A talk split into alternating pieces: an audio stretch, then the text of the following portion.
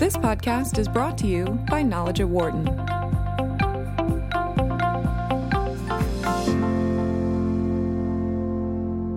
You could soon be paying more for a bottle of French Bordeaux or Greek olives or Italian prosciutto or Scotch whiskey, among many other products.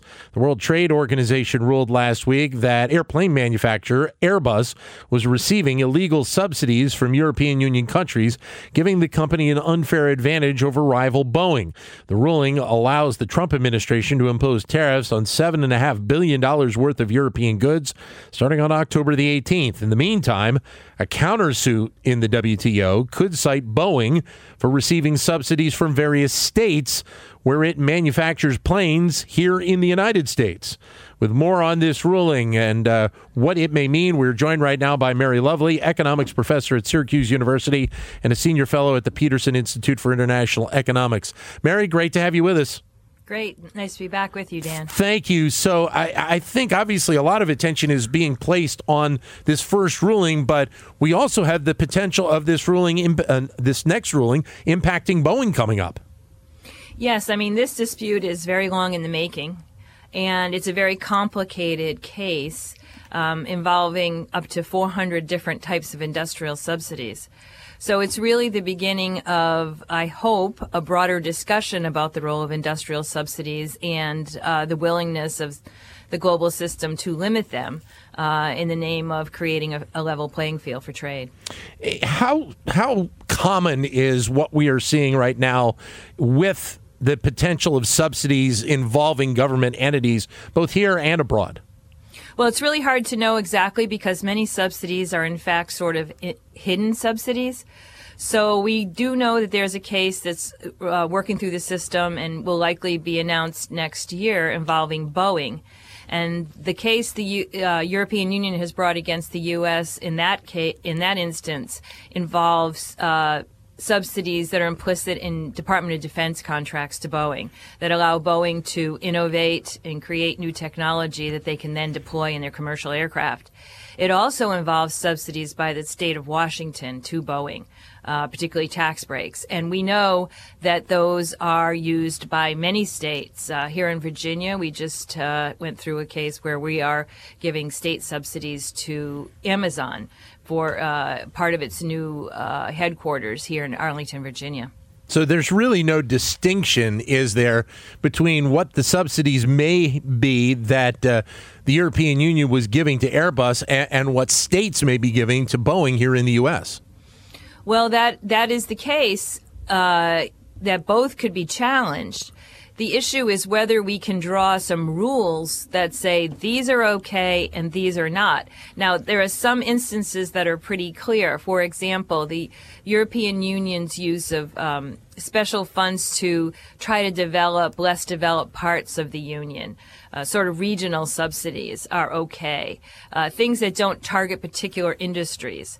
Uh, but right now, within the WTO subsidy disciplines, um, there really isn't enough specificity. So what what countries agreed to limit years ago when the WTO uh, um, negotiations took place was really direct export subsidies. So it doesn't cover these things that may really give firms a big boost up, like reduced taxes, you know, reduced access to land, governments preparing sites for factories, uh, t- you know, even talent subsidies. There's a lot of different ways that governments can intervene having said that, we know from, you know, basic economics that there's good reasons why governments may want to overcome certain handicaps that keep that keep their regions from developing in the way they would like to see.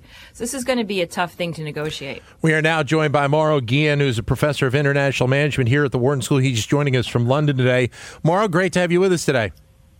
Thank you for having me. Thank you. So, give us your sense uh, uh of this ruling by the WTO uh, on the subsidies that uh, Airbus received. And, and, obviously, as Mary kind of laid out, we're now going on, I guess, to the next step of the process, which would, may very well be a ruling either, uh, well, I think many people assume against Boeing for subsidies they receive here in the United States. Uh, well, this is a, ruling that has been long in the making, as you know. I mean, it's been 15 years. Yeah since the U.S. filed a complaint. Uh, and the U.S. filed a complaint because for the first time 15 years ago, Airbus got more orders, I think, uh, than than Boeing. Um, and uh, well, uh, it is what it is. Uh, it's undeniable that the Europeans uh, have been subsidizing Airbus, uh, specifically the um, the um, upfront costs uh, for the A380, which is the double-decker super jumbo jet, and also for the um, A350, which is a best-selling aircraft. And the Europeans in turn accuse the Americans of indirectly subsidizing Boeing through defense contracts and so on and so forth. Um, uh, you know, I remember reading uh, federal government agencies uh, like uh, the OTA, the Office of Technology Assessment, recognizing several years ago that yes, Boeing uh, receives indirect subsidies that they can use to develop commercial aircraft. Um, so, uh, you know, it is what it is. I mean, um, at the end of the day, quite frankly, my view is that we all benefit from having two companies. Right. that make excellent planes because aircraft, as you know, have become more fuel efficient quieter, um, um, uh, and uh, and just uh, better over the last uh, 30 or 40 years. I think it would be uh, bad for the airlines and also for consumers if uh, we only had one major producer in the world. so um, you know, I'm, I'm happy with that duopoly. this is just another skirmish. It will lead to a few frictions here and there between Europe and, United, and, and the United States. Uh, but hopefully we can move on. Well, and I think a lot of people Mauro are wondering whether or not there will be some sort of impact between the U.S. Uh, and the European Union moving forward, especially where we are right now with the potential concerns uh, of trade skirmishes between those two entities with some of the comments that President Trump has made. Well, sure, and that's uh, there's a uh, you know a bigger uh, backdrop to to all of this, right? Which is uh, the uh, attempt by the uh, Trump administration to um, uh, reduce deficits. Um, so, I mean, we can also talk about obviously, but that's a much larger, much larger topic. We're joined on the phone by by uh, Mauro who's professor of international management here at the Wharton School, and also joining us, Mary Lovely at Syracuse University. Your comments are welcome at 844 Wharton, 844 942 7866, or if you'd like, send us a comment on Twitter at BizRadio132 or my Twitter account which is at Dan Loney 21.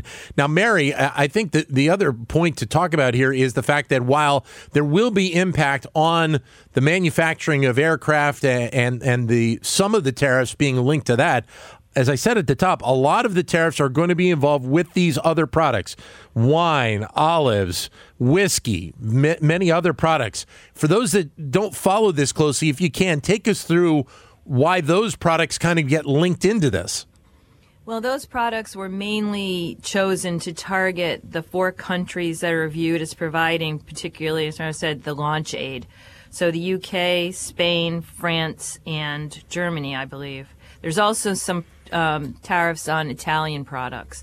So it's really to extract the maximum pain. Now, one oddity about this case is that the European Union claims that it has already removed these subsidies. Mm-hmm. And this gets us into the ongoing crisis and dispute settlement procedure at the World Trade Organization. As you know, the U.S. has refused to appoint appellate judges. And so if um, a, pa- a, panel rules that the EU has in fact already reduced, has already fixed the problem, that would mean that the U.S. no longer has authorization from the WTO to levy these tariffs on wines and cheeses, etc. The problem is that the U.S. could just appeal that case, and with the dispute settlement body sort of dead in the water, then they there can be no resolution. The tariffs would stand. Similarly, when uh, the Boeing case comes down next summer, if the EU uh, is authorized to levy its own tariffs, uh, to withdraw its concessions, and it goes ahead and does that, we will basically be at a stalemate where we have levied these punitive tariffs on products from our, one of our, our closest ally, and they have done the same. And there will be no mechanism by which, at least through the WTO, this could be adjudicated. Mauro, your thoughts on that? Uh, yes, um, so I, I, agree. I mean, the uh, the issue is, um, uh, you know, Europe and the United States uh, should be, um, um you know, uh, agreeing on these matters as opposed to uh, fighting them out, especially over such long periods of time, right? Uh, the other thing that I would mention about uh, the oddity of um, imposing tariffs on olives and uh, and uh, wine and so on and so forth is that um, I think it, there's a lot of symbolism there, right? So, of course, everybody recognizes French wine or Spanish olives and all of that. Uh, and also, you know, agricultural interests, uh, sometimes they stage uh, protests when they're in trouble. So maybe the U.S. is counting on all of those tractors uh, being driven down the Champs-Élysées in Paris and, and causing some traffic jams, right? So that's, I think, the uh, you know what's going on. It's kind of childish up to a, up to a point, I would say, Right. um, especially as um, as was mentioned a moment ago. Uh, the biggest issue here is that it has taken so long, right? That now, you know, if the subsidies have been removed, why are we even, you know, like going back at uh, at each other's, uh, you know, uh, throat? Well, Mauro, then, then how would you be able to gauge whether or not the, the subsidies have been removed? How how from a, from an economics perspective would you be able to determine that? Uh, sorry, I couldn't understand the question. Could you repeat it? Well, I I mean, if if in fact the European Union has said that these tariffs, or I should say, these subsidies have been removed, what is the evidence that that they would be bringing forward to show that they have actually done that? uh, the Europeans uh, can the Europeans can always um, you know show more evidence, right? Uh, and also uh, indicate that um, you know the A380 you know has been launched, that the A350 has been launched, and maybe commit to you know better behavior in the future. Um, but I think we all need to be realistic here, right? I mean, this, these days, launching a new type of aircraft, especially a, a big, uh, you know, twin aisle um, carrying more than 300 or 400 passengers, it's a very expensive thing. We all Yeah. benefit from it, right? Uh, so, uh, yes, sometimes subsidies are needed the same way that subsidies are needed for uh, train transportation. Um, uh, the airline industry is also subsidized because we, you know, we all invest, uh, you know, municipalities and governments invest in airports, right? Right. So I think um, you know we should calm down a little bit. I, I think um, you know this this whole Boeing Airbus uh, controversy has been going on for too long, and yes, both sides have uh, you know done things that are not um, you know congruent with uh, WTO rules. Um, maybe you know the government should come together, I mean, the European Union on the one hand and the U.S. on the other, come to the table, and rather than you know um, uh, go through all of these uh, lengthy disputes, is agree on some basic rules. Now, the other big thing that is going on, as you know, is that China is, is, is Yeah. subsidizing its own aircraft industry. And that's going to get interesting because I'm not sure there is room in, in, the, in the world, in the global market, for three large producers of aircraft. Remember, we used to have McDonnell Douglas as well. Yep. And uh, McDonnell Douglas was pushed out when Airbus grew uh, because there was no room for three, right? Um, at least at the time, and uh, it ended up uh, being acquired by Boeing. So, um, so let's see. Uh, I think um, maybe for another two or three or four years, we will continue to be discussing the Airbus uh, Boeing uh, saga. Uh, but uh, very soon, I think uh, it's going to be a three a threesome affair, affair, right? So it's, it's going to be also the Chinese, you know, trying to get their share. Well, and Mary, Mauro mentioned before, but you know the the the business relationship, I guess the best way to put it, between Boeing and, and Airbus has been one that has benefited both companies for for a long period of time. Yes, it has. Um, as Mauro pointed out, though, you know the the industry will change with uh, China's entry, and that particularly points to the necessity of the EU and the U.S. stopping this sort of uh, unnecessary fight and look to discipline industrial subsidies through a multilateral negotiations. Um, now, you might say, well, this is easy. The FAA can simply not certify Chinese planes as being, uh, you know, worthy of flying in U.S. airspace, and so far they have not uh, done that, and they may not do that. But we have to remember that aircraft are complicated. Uh, production processes making aircraft, and that every airplane contains parts from multiple countries.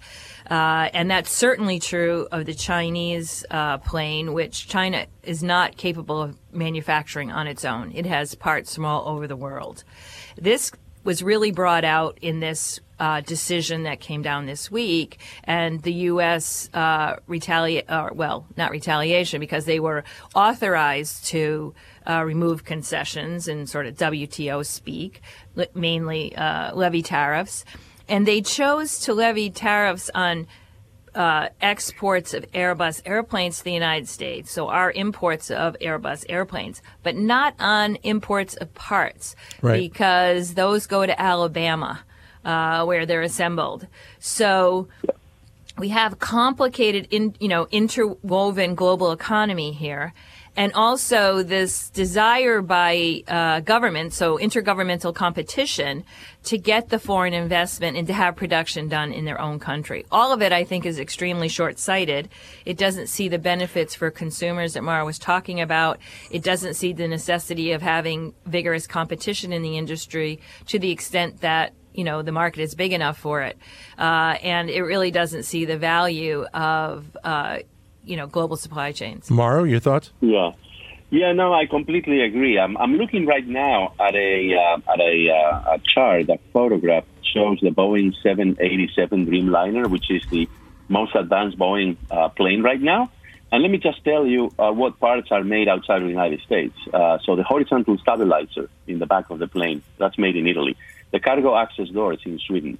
Uh, the um, engines in the UK. Uh, the uh, parts of the fuselage in Japan, the entry doors in France, the landing gear also in the UK, uh, the engine nacelles, which is the um, the, the contain you know the, the, the container for the engines in Canada, and parts of the wing in Korea and Japan.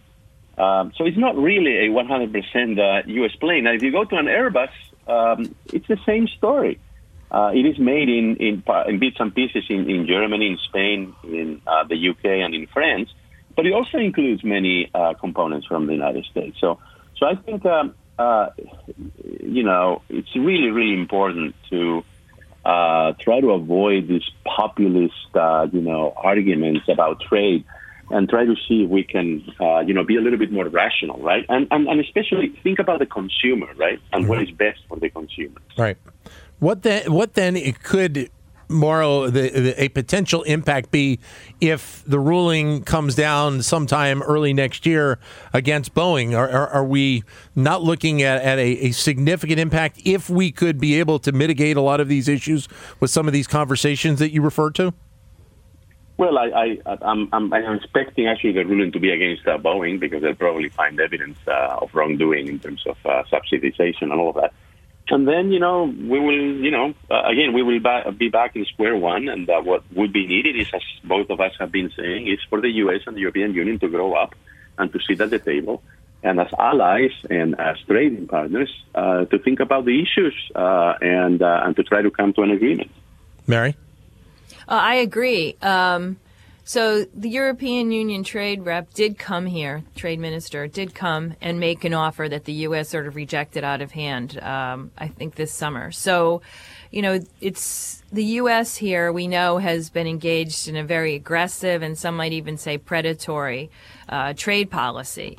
Uh, this is different because it has been authorized by the WTO, but we can see um, the failure of the U.S. to want to negotiate this, at least at this time, as sort of part and parcel of this view that uh, trade is generally bad for the U.S. worker and um, that we have little to gain by going multilateral. I think those two things are wrong, right. um, but we'll see. Interestingly enough, Delta has announced that there's going to be tariffs on planes that it has already purchased from Airbus. So the price that it has to pay Airbus is already set. It's, it's, it's going to ask Airbus to reconsider or renegotiate. But what that means is, and what it's saying, Delta is saying, is that it's going to pay the entire tariff and that that is going to be passed to passengers. So Right. this goes to Mauro's statement about consumers. We're seeing directly this tariff being passed through to airline passengers who are either, you know, business uh, flyers or people on vacation. We're joined uh, by Mary Lovely of Syracuse University and also by Mauro Guillen from here at the Wharton School. Your comments welcome at 844 Wharton, 844 942 7866. Or if you'd like, send us a comment on Twitter at BizRadio132 or my Twitter account, which is at DanLoney21. I guess, Maura, that, that's the concern with a, a lot of these tariffs that in somehow, some fashion, that the the impact is going to be ultimately felt by the consumer when you're talking whether you're talking about uh, as Mary mentioned in the airline industry or with these other products that uh, that consumers would be buying at the stores here in the U.S. Well, once again, I mean, I want to emphasize that the fixed cost of developing new aircraft are humongous, and and there's you know probably no company in the world, not even Airbus or Boeing, who could do it by themselves. But we need those airplanes, right? And we want them to become more efficient over time in terms of fuel consumption uh, and easier to operate, and uh, and so on and so forth. So the issue at the end is it's more of a distributional one. Either we pay for the development of those things through our um, uh, airline tickets and taxes, or uh, we um, we pay for it uh, through uh, just uh, you know general taxation, right, uh, in some indirect way. At the end of the day, what we want is for technology to be developed and for technology to get to get better. Um, uh, so, so uh, again, I mean, I think the basic issue is that it has become so expensive to develop a new aircraft um, uh, or type of aircraft that uh, that governments need to, uh, you know, step up to the plate. Otherwise, it would be, you know, um, we would still be flying the Boeing's uh, from the 1970s. You know. Mary. Well, I agree. I do want to add, though, that you know trade policy is being used here strategically. So if we, you know, it's not just a simple choice between, you know, we place on we place tariffs and you pay through it through your ticket, or we subsidize. Here, the U.S. is deliberately make, going to make Airbus uh, aircraft more expensive to purchase in the United States, and that's going to shift the market toward Boeing here. We're going to see with the with the uh, uh, announcement in the summer that very well the European Union could do the reverse. So now basically what we've done is we, we reduce competition. Uh, we each have our own domestic champion, our own local monopolist who's been forced to play in a, in a, a in a world with two players, so they build better aircraft, hopefully at lower prices.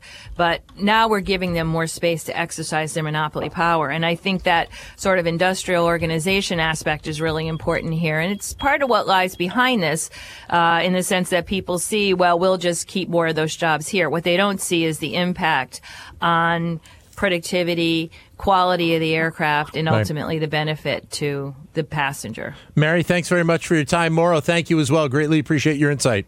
You're, Thank you. You're so welcome. Much. Thank you both. Mauro Guillen from here at the Wharton School, Mary Lovely at Syracuse University. For more insight from Knowledge at Wharton, please visit knowledge.wharton.upenn.edu.